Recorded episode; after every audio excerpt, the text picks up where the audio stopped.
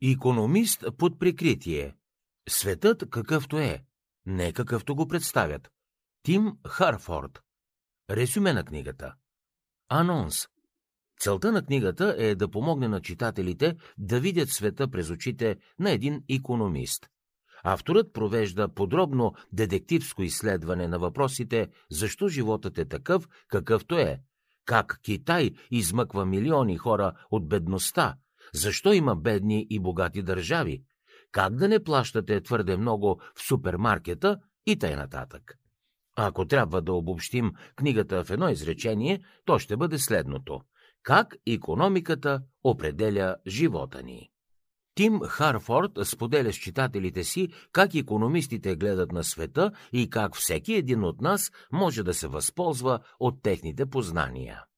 Въведение Авторът смята, че хората трябва да мислят като економисти, за да взимат по-добри решения. Колко пъти сте се оплаквали от високите сметки и от поскъпването на хранителните продукти, а от някого, който ви е продал некачествена стока? Да, разочароващо е. Но някога задавали ли сте си въпроса, защо изобщо се случват такива неща? Защо продължаваме да купуваме скъпи продукти, дори когато не можем да сме сигурни в качеството? Книгата «Економист под прикритие» се стреми да отговори на тези въпроси и ни показва как економиката оформя живота ни и нашите решения. Авторът смята, че ако хората разбират повече от економика, те ще изберат правилните продукти и няма да станат жертва на хитрите стратегии на търговците. Ако някога сте искали да знаете защо някои страни са бедни, а други изключително богати, какво крият от вас супермаркетите и кои са съвършените пазари, то тази книга е точно за вас. Какво друго ще научите от книгата «Икономист под прикритие»? Икономиката оказва огромно влияние върху решенията, които взимате всеки ден. Когато отпивате от чашата си с капучино, мислите ли как това капучино е стигнало до вас? Вероятно не.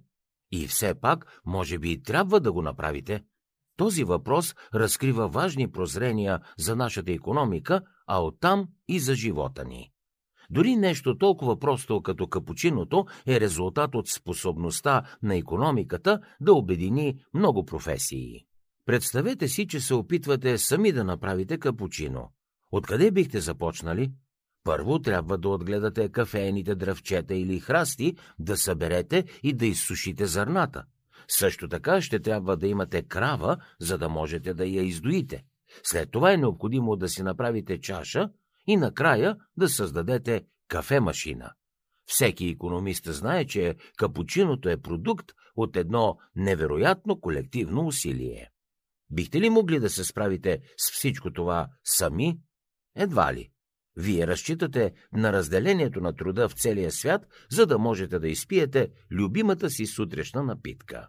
Вместо сам да направите всичко, вие решавате да купите сутрешното си кафе.